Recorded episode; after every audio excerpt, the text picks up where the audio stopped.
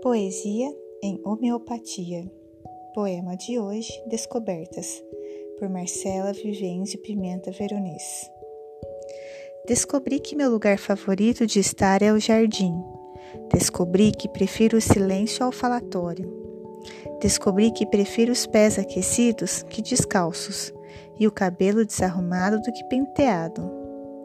Descobri que gosto tanto de gato como cachorro e que chá nos dias quentes são bons. Descobri a urgência da vida e a pressa da morte. Descobri que lágrimas são poesias e sorrisos são prosa e música. Descobri que abandonei a criança eu numa esquina qualquer por aí.